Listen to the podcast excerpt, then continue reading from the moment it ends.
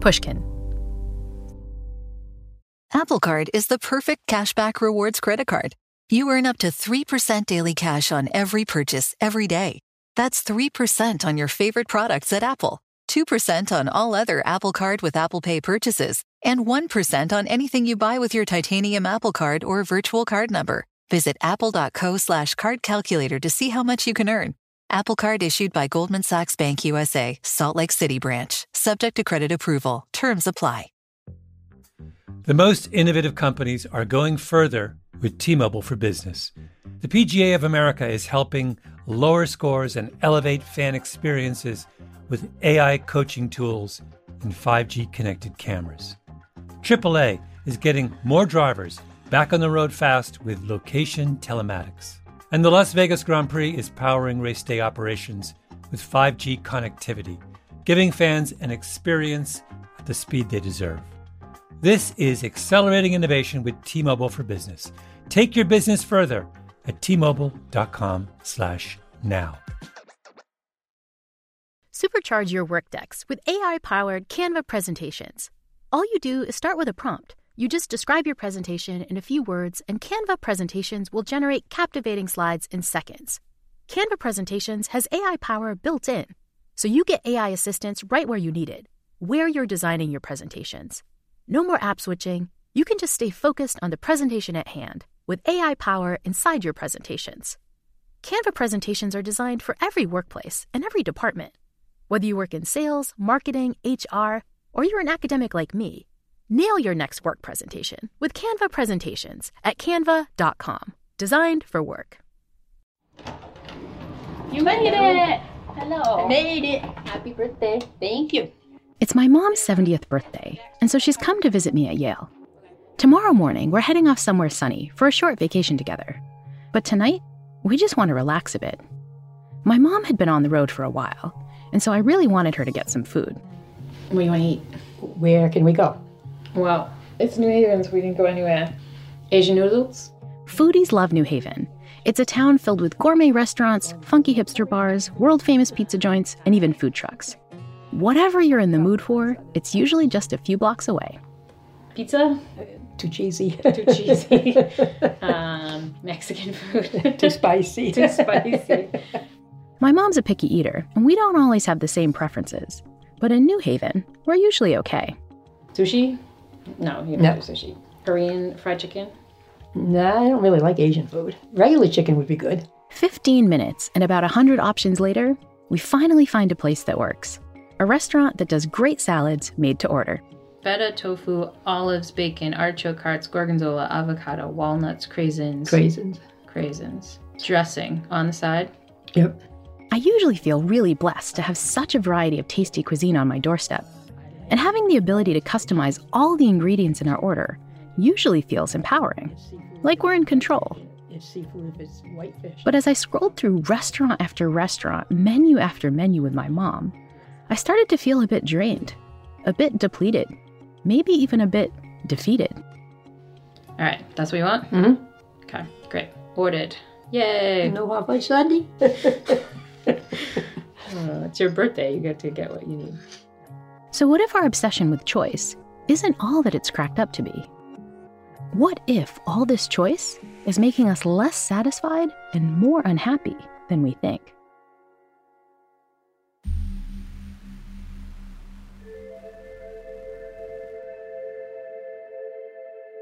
Our minds are constantly telling us what to do to be happy. But what if our minds are wrong? What if our minds are lying to us, leading us away from what will really make us happy? The good news is that understanding the science of the mind can point us all back in the right direction. You're listening to The Happiness Lab with Dr. Laurie Santos.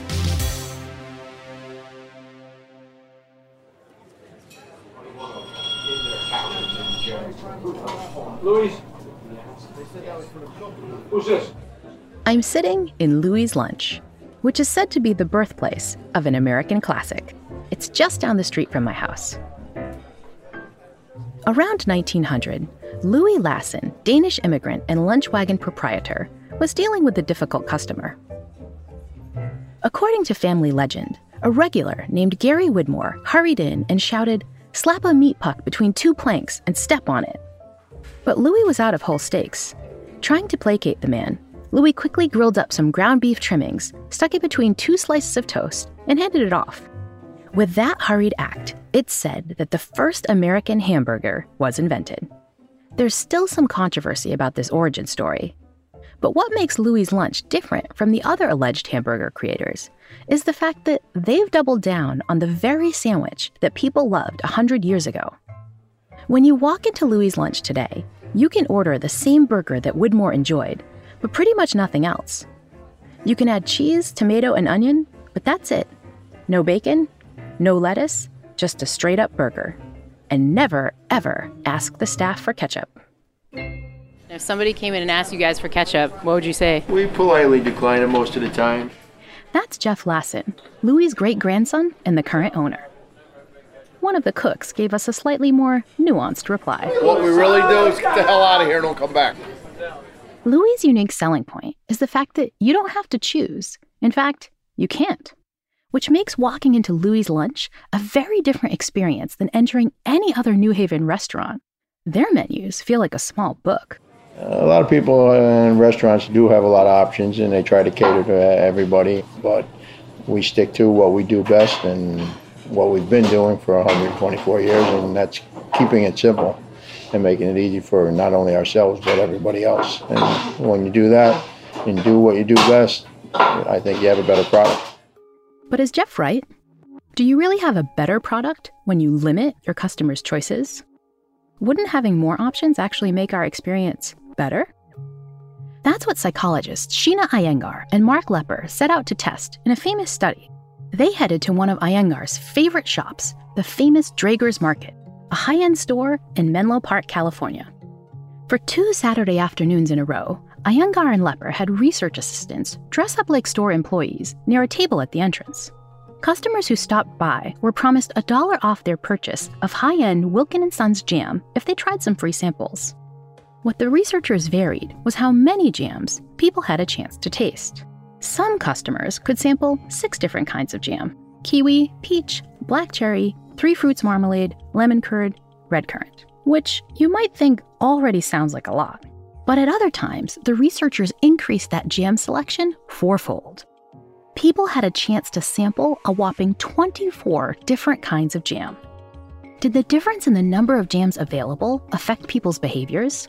Well, 20% more people stopped at the table when 24 jams were on offer. Which makes sense, right? More jams to sample, more people show up to check them out. But did the number of people who bought something increase? After all, those customers had a chance to sample nearly all the available Wilkins & Son jams in existence, so they surely found one they liked.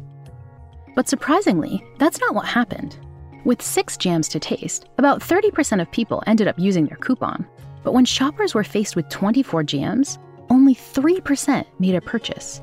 10 times more customers bought something when they were given fewer options. Paradoxically, giving people more choice made people buy less stuff. Everyone has had the experience of walking into a store and just wanting to turn around and walk out. This is Barry Schwartz, a professor at the Haas School of Business at UC Berkeley. He has written an entire book drawing on experiments like that jam study. They pretty much all show the same thing. When we're faced with lots of options, we become paralyzed by them. So he called his book The Paradox of Choice. There's a set of beliefs that are so deeply embedded in us that I don't even think we realize we hold them. And that is that if you want to enhance people's well being, you want to enhance their freedom. And if you want to enhance their freedom, you have to enhance their choice. And that seems so obviously true that it didn't occur to anyone to investigate it. It occurred to Barry, though. He spent decades figuring out how this explosion of choice is affecting our well being. He started simply. He just walked the aisles of his local supermarket and began counting. There were 275 different kinds of cookies and 150 salad dressings, 30 different kinds of aspirin. The only way we get through a trip to the supermarket is that 95% of what we buy is the same stuff we bought last week, and everything else is invisible to us. And if we actually started paying attention to everything, we'd starve to death before we finished our weekly shopping trip. Barry got me thinking about the seemingly minor choices I face on a daily basis. It's dizzying. Take plopping down to watch something on Netflix. Even if I just look at what Netflix recommends for me personally, it's overwhelming. It can feel like hundreds of options. There's some little bit of evidence that what happens when you do that is people end up just throwing up their hands and watching a movie they've already seen. They go for the familiar because they can't figure out how to choose among the unfamiliar. I started to do the math on just how overwhelming some of these choices are. Take a visit to one well known coffee shop. It's Starbucks. How many different drink options does that company offer? It turns out over 80,000. 80,000! To put that in perspective, if I went to that coffee shop, Starbucks, three times a day, every single day, for the rest of my life, I'd need to live to 115 years old just to try all those permutations.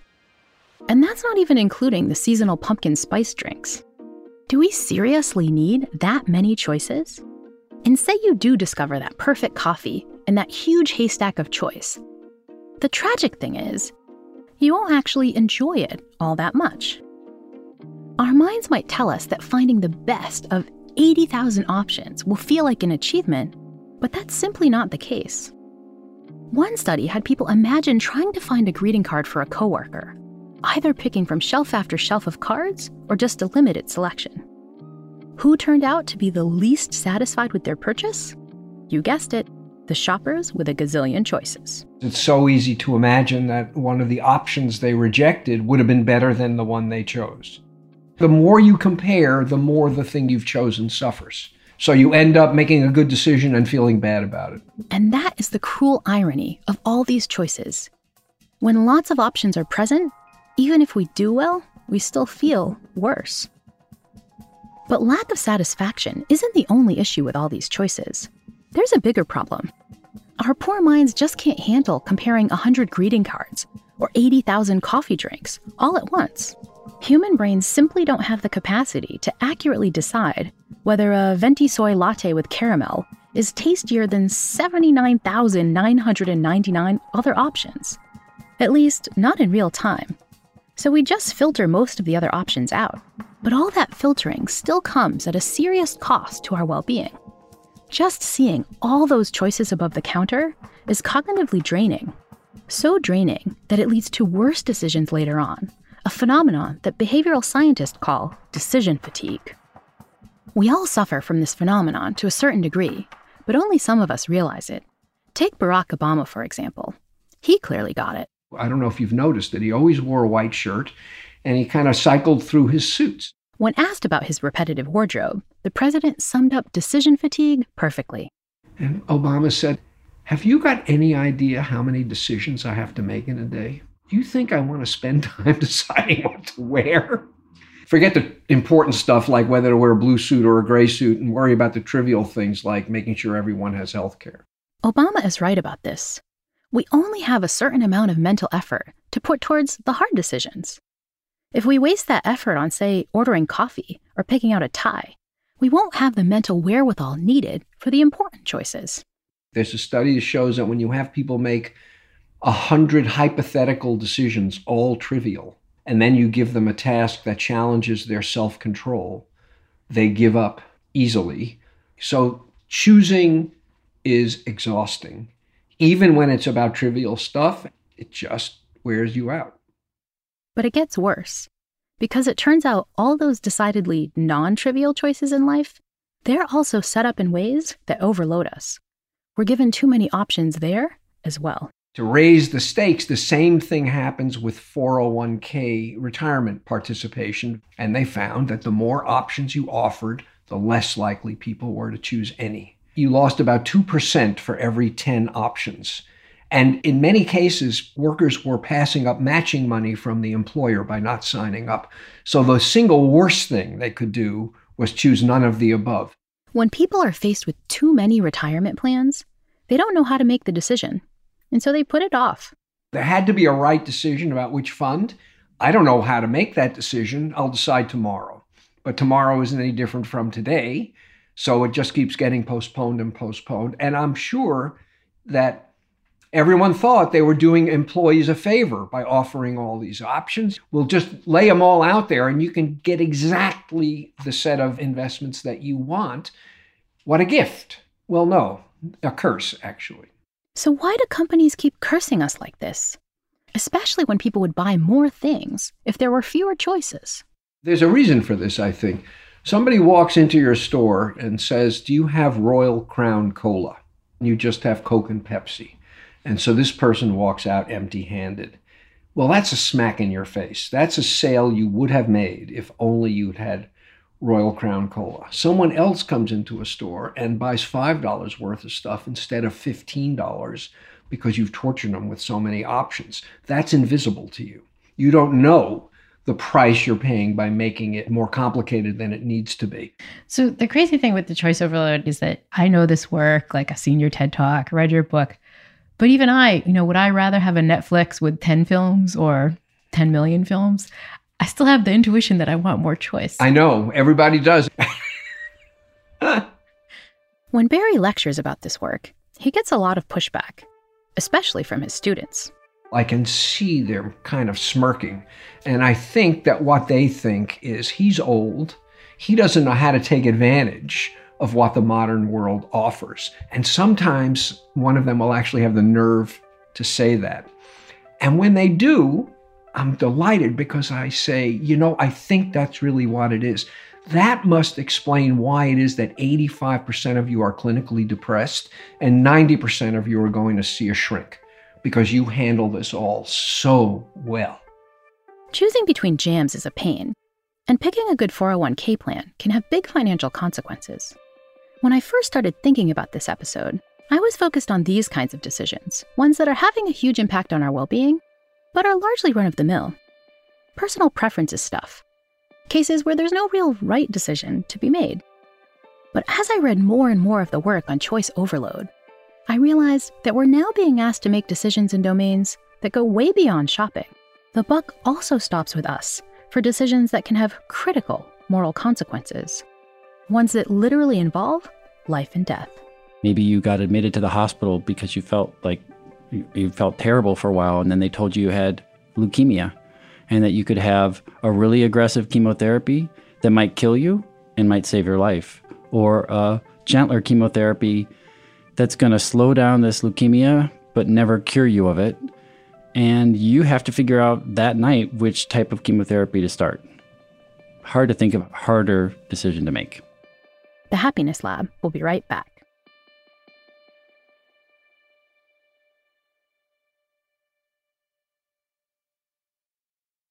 When you're hiring for your small business, you want to find quality professionals that are right for the role. That's why you have to check out LinkedIn Jobs. LinkedIn Jobs has the tools to find the right professionals for your team faster and for free. LinkedIn isn't just a job board. LinkedIn helps you hire professionals you can't find anywhere else even those who aren't actively searching for a new job but might be open to the perfect role. In a given month, over 70% of LinkedIn users don't visit other leading job sites. So if you're not looking on LinkedIn, you're looking in the wrong place. On LinkedIn, 86% of small businesses get a qualified candidate within 24 hours. Hire professionals like a professional on LinkedIn. LinkedIn knows that some small businesses are wearing so many hats and might not have the time or resources to hire. So they're constantly finding ways to make the process easier. They even just launched a new feature that helps you write job descriptions, making the process even easier and quicker. Post your job for free at linkedin.com slash THL. That's linkedin.com slash THL to post your job for free. Terms and conditions apply. Apple Card is the perfect cashback rewards credit card. You earn up to 3% daily cash on every purchase every day. That's 3% on your favorite products at Apple, 2% on all other Apple Card with Apple Pay purchases, and 1% on anything you buy with your titanium Apple Card or virtual card number. Visit apple.co slash card calculator to see how much you can earn. Apple Card issued by Goldman Sachs Bank USA, Salt Lake City branch. Subject to credit approval. Terms apply. The most innovative companies are going further with T-Mobile for Business. The PGA of America is helping lower scores and elevate fan experiences with AI coaching tools and 5G connected cameras. AAA is getting more drivers back on the road fast with location telematics. And the Las Vegas Grand Prix is powering race day operations with 5G connectivity, giving fans an experience at the speed they deserve. This is accelerating innovation with T-Mobile for Business. Take your business further at t-mobile.com/now.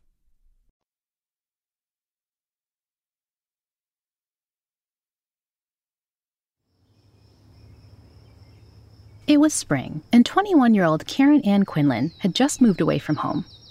For the last few days, she'd been on a crash diet, hoping to fit into a new dress for an upcoming party. After a couple of drinks and some Valium, Karen felt dizzy, so her friends took her home and put her to bed. But then, Karen stopped breathing. In the few minutes it took her housemates to notice, her brain suffered huge and irreparable damage. Karen wasn't dead, there were tiny signs of brain activity, but her doctors were gloomy about the prospect that she would ever recover. Karen's plight dramatically pitted her parents, Joseph and Julia Quinlan, against the medical profession in a way never seen before. Karen's parents were devout Catholics. They thought the machine that was helping her to breathe should be shut off. The family, the parents, decided it was morally acceptable. In fact, the best thing to do would be to take the ventilator away let their daughter die so she could be with God. This is Peter Ubel, a physician and behavioral scientist at Duke University. And the doctors refused. They said that would be killing her, and they didn't do that, and it wasn't the parents' decision to make. The argument soon made it to court, where the judge ruled that the treating physician had to make the call. Legally speaking, the Quinlans were not allowed to govern what treatment their daughter received. But the couple didn't give up. They soon appealed the New Jersey State Supreme Court said, uh, yeah, no, the parents do have the right here. It is their daughter, and it's not a medical decision here. It's a moral decision, and the doctors aren't the ones to decide what's right or wrong in that case. Peter thinks this was a pivotal moment in a wider generational movement demanding more choice in our lives. Around the same time, this is around the 70s, you're seeing a lot of people in the United States in particular who are kind of standing up to the power, the power that's got people in a war they don't want to be in, that's trying to keep people from voting that want to vote.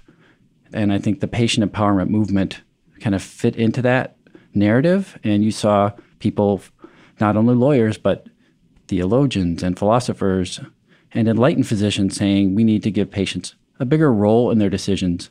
It's their bodies, after all. They have a right to know what we're doing to them and why. But this level of patient choice in medicine was totally new.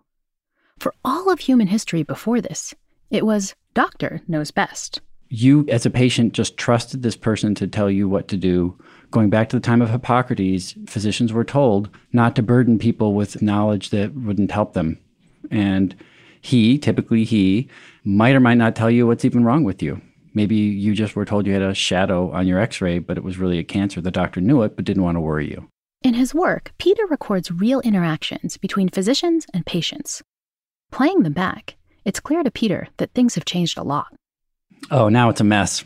It's pretty common to run into a patient who says, Well, okay, doctor, what should I do? And then the doctor says, Well, it's for you to decide. I can't tell you what to do. It's your choice. That can drive patients crazy.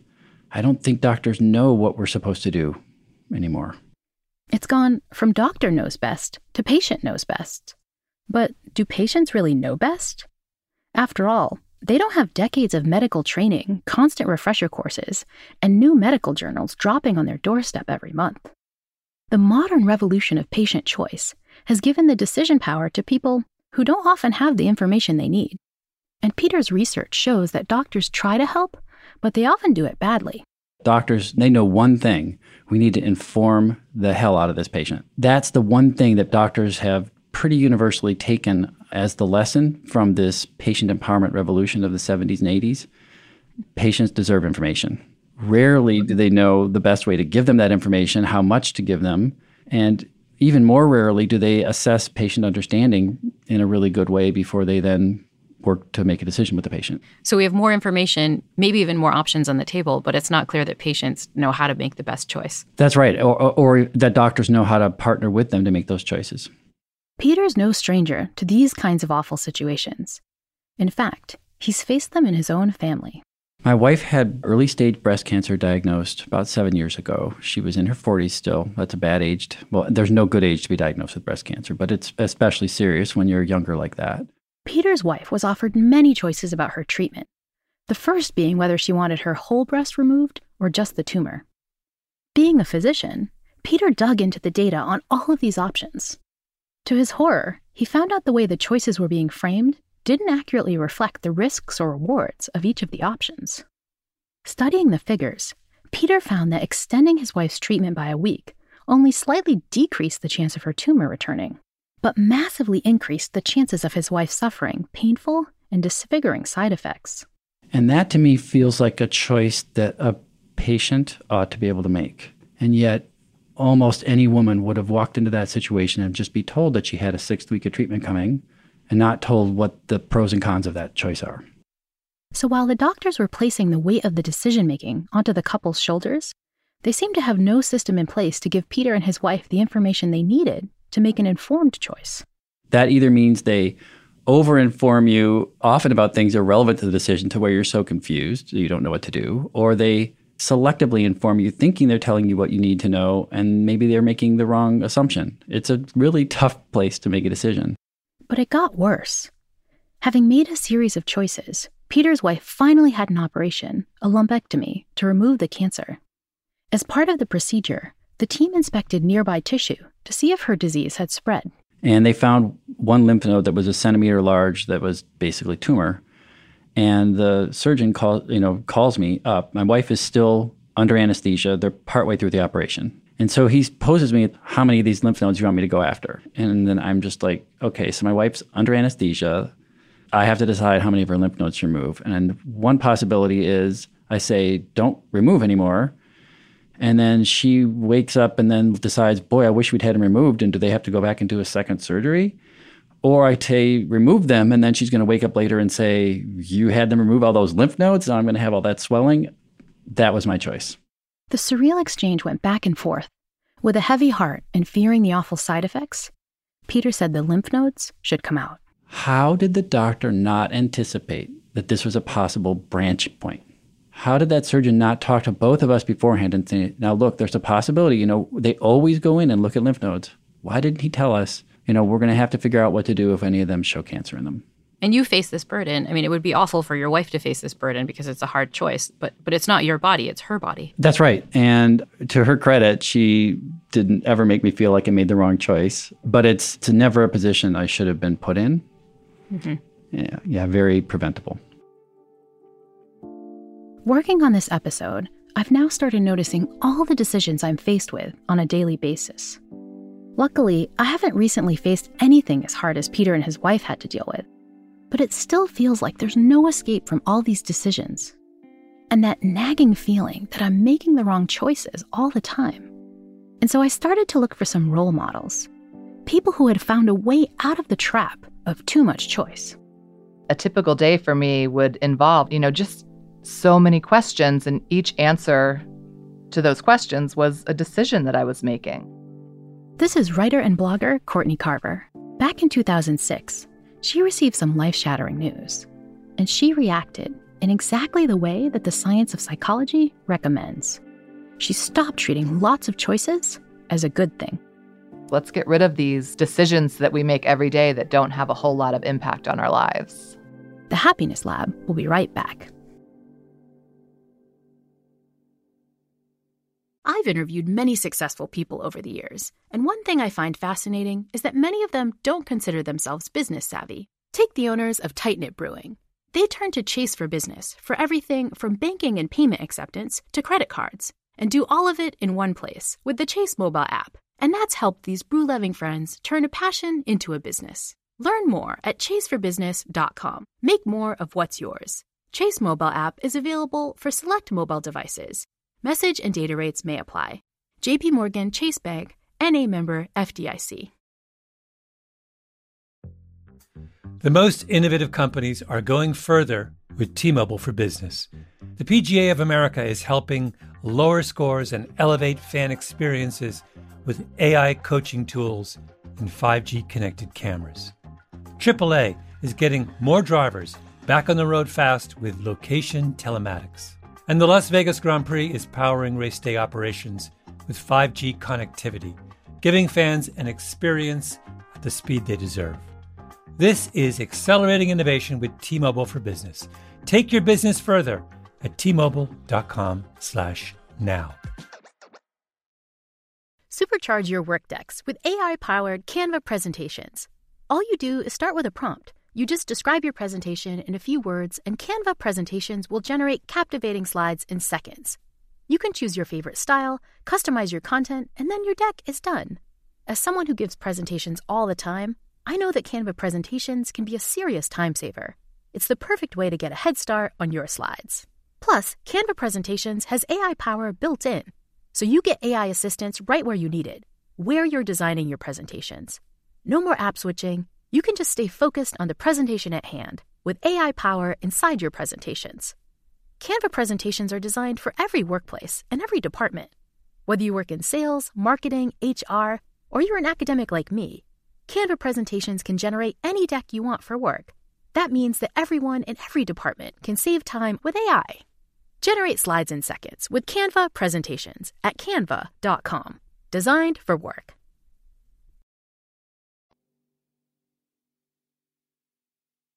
This is clearly a very popular session. So, once again, while you are welcome to stand along the sides of the room and then back, please know that. I met Courtney Carver last winter when we did a panel discussion together at the Massachusetts Conference for Women. The main room was completely packed. If you also want to be, as Hamilton, the musical, would say, in the room where it happened, um, we certainly welcome you to come in and cozy up. The clamor for seats didn't surprise me. The topic we were set to discuss was burnout and how to avoid it. All right, clearly we have nothing to talk about here, right? Mm-hmm. Burnout is not a common uh, problem for any of us, as I can see by the packed house we have here. The panel was promoting a really positive goal, but it centered on an idea that all of us have to say no a little bit more for the sake of our happiness.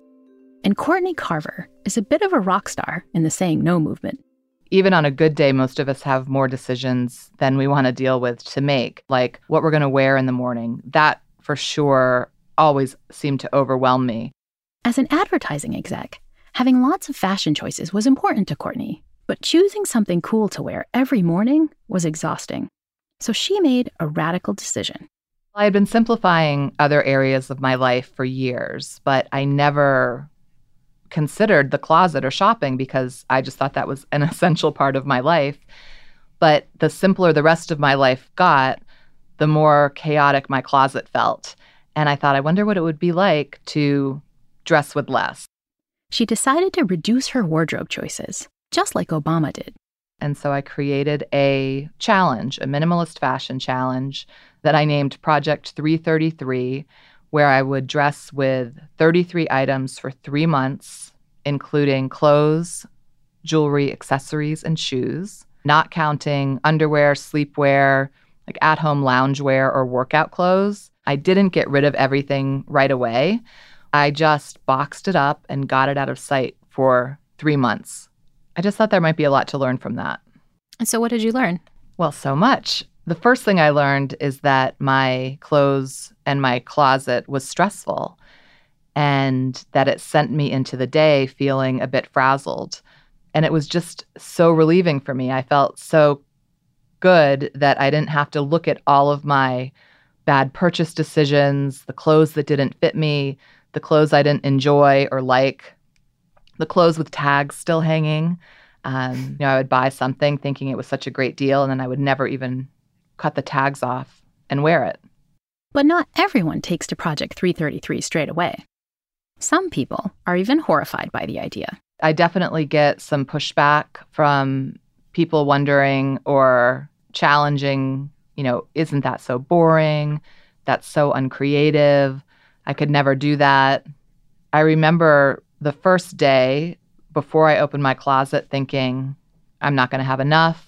People are going to notice. But I remember when I opened the closet all I felt was calm and peace. And here are my choices. You know, I don't have to express my creativity by what I wear. It wasn't anything I was ever really excited about. It was something that I felt compelled to do to fit in. Um, and in reality, I didn't have to work as hard as I did. Courtney's realization that she was a slave to her extensive wardrobe strikes a chord with many other women, and her Project 333 idea is catching on. I don't know officially how many people have done it, but I suspect it's in the tens of thousands. And it's so wonderful to see people sharing a lot of the same benefits in terms of less stress and anxiety, getting ready on time, more peaceful mornings, saving money, saving energy, being more creative in other areas of their life. It's fascinating. Courtney is a thoughtful and articulate advocate for simplifying our daily routines. And her book, Soulful Simplicity, provides a lot of helpful advice. But it's Courtney's personal story that makes her argument all the more compelling. Because Courtney was on the same choice treadmill as the rest of us until 2006, when things started to really go wrong for her. I didn't feel well. I had vertigo and some tingling in my face. I was very tired, extremely fatigued. As a busy professional and mother, Courtney just assumed these unnerving feelings were nothing more than the side effects of stress. I was behind on a lot of work deadlines. I was volunteering at my daughter's school. I was traveling and just trying to do all the things that most of us try to fit into a normal day, and it was overwhelming. On top of all of this, Courtney was also in training for a charity cycling event, a 150 mile race to support the Multiple Sclerosis Society. My boss at the time had MS, and I was riding for him. But because I wasn't feeling well, I was in between doctor's appointments and tests and so dizzy that I really couldn't even ride my bike. Uh, I couldn't even walk a straight line most of the time. Eventually, she had to give up on the race. Her doctors had finally figured out what was wrong. MS, the very disease that had struck her boss's nervous system, was also at the root of Courtney's symptoms, too on top of really feeling crappy to get this diagnosis, it was terrible. I had nothing but fear initially. And in my case, I was diagnosed over the phone. While I was at work, I said, "What what's next? What should I do?" It was just the sort of awful phone call that Peter Ubel was telling us about. Courtney was immediately asked to make choices she was totally unprepared for. She said, "Why don't you come in and pick up some marketing kits for the drugs that are available and pick one. Oh my gosh. and I just thought, I mean, what's nuts when I look back on it is I just thought, okay, that's what you do. So that's what I did. The entire situation was overwhelming, and it forced Courtney to ask a lot of hard questions. What are you doing with your life? Is this how you want to live? Are these the choices that you want to make?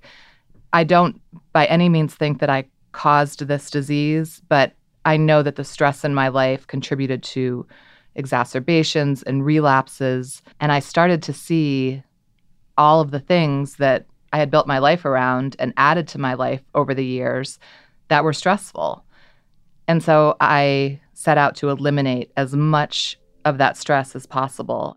What's most fascinating is that Project 333 hasn't just improved Courtney's mood and her bank account. Courtney also attributes reducing her choices with making her feel better physically. Since reducing her closet choices, Courtney's MS has improved. So now I am symptom free for the most part. I feel better than I did even prior to my diagnosis because I'm taking so much better care of myself. Courtney's story isn't just about thinning out her wardrobe. Courtney's mind had lied to her for years and years. But she woke up to it, and it's made her so much happier than she ever expected. I think that we're conditioned to believe that more is always the answer and that we'll be happier with more, things will be better with more, uh, we'll be more loved if we prove ourselves more. But as it turns out, less, at least for me, is the answer. You know, less choosing, less doing. I'm much happier with doing less. Making this episode has had a real impact on me. Reducing the choice overload in our daily lives is no easy feat, but I'm trying. I recently decided to start my day with the exact same breakfast every morning. It's not much, but it's one less decision to contend with before I get to the real choices that face me in the grind ahead. So look for your own little strategies to reduce choices and apply them whenever you can. And steal some hints from the masters, like researcher Barry Schwartz. He shared a great tip that I'll try next time I sit down at a restaurant. I don't even look at the menu. I don't care how many options there are. I wait for everyone else to order, and then I choose whichever of those dishes sounds best to me. So, in effect, I'm choosing from three or from five and not from 15. And so I'll leave this episode with a final thought, which is don't get bogged down by all the big menus in life. Ask yourself, how can I cut down on some of the decisions in my own life? And how can I help my friends get happier doing the same? Here's one easy first step. If a friend is looking for a new podcast among the 700,000 available, you can just tell them, hey, you should try The Happiness Lab with Dr. Laurie Santos.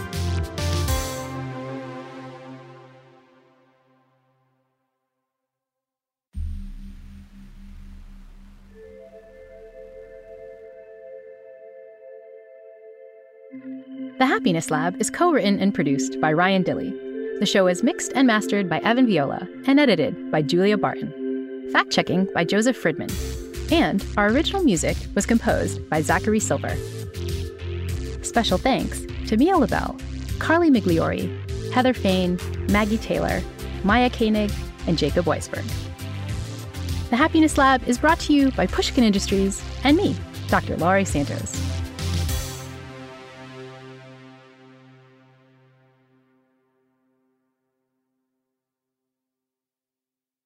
When you're hiring for your small business, you want to find quality professionals that are right for the role.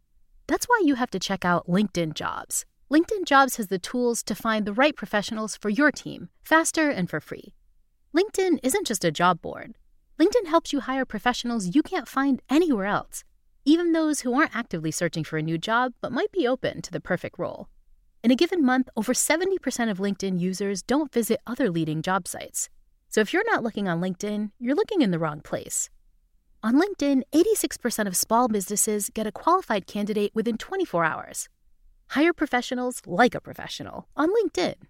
LinkedIn knows that some small businesses are wearing so many hats and might not have the time or resources to hire. So they're constantly finding ways to make the process easier. They even just launched a new feature that helps you write job descriptions, making the process even easier and quicker. Post your job for free at linkedin.com slash THL. That's linkedin.com slash THL to post your job for free. Terms and conditions apply. Hey, this is Christina Quinn. I'm the host of Try This, the Washington Post's new series of audio courses. The idea behind Try This is to become better functioning humans without having to comb the internet for countless hours. In our first course, we learned how to sleep better. Now, we're going to learn how to make our friendships stronger. I'll offer expert tips that are doable, and I'll keep it short. So let's do this. Classes in session. Find Try This from the Washington Post wherever you listen.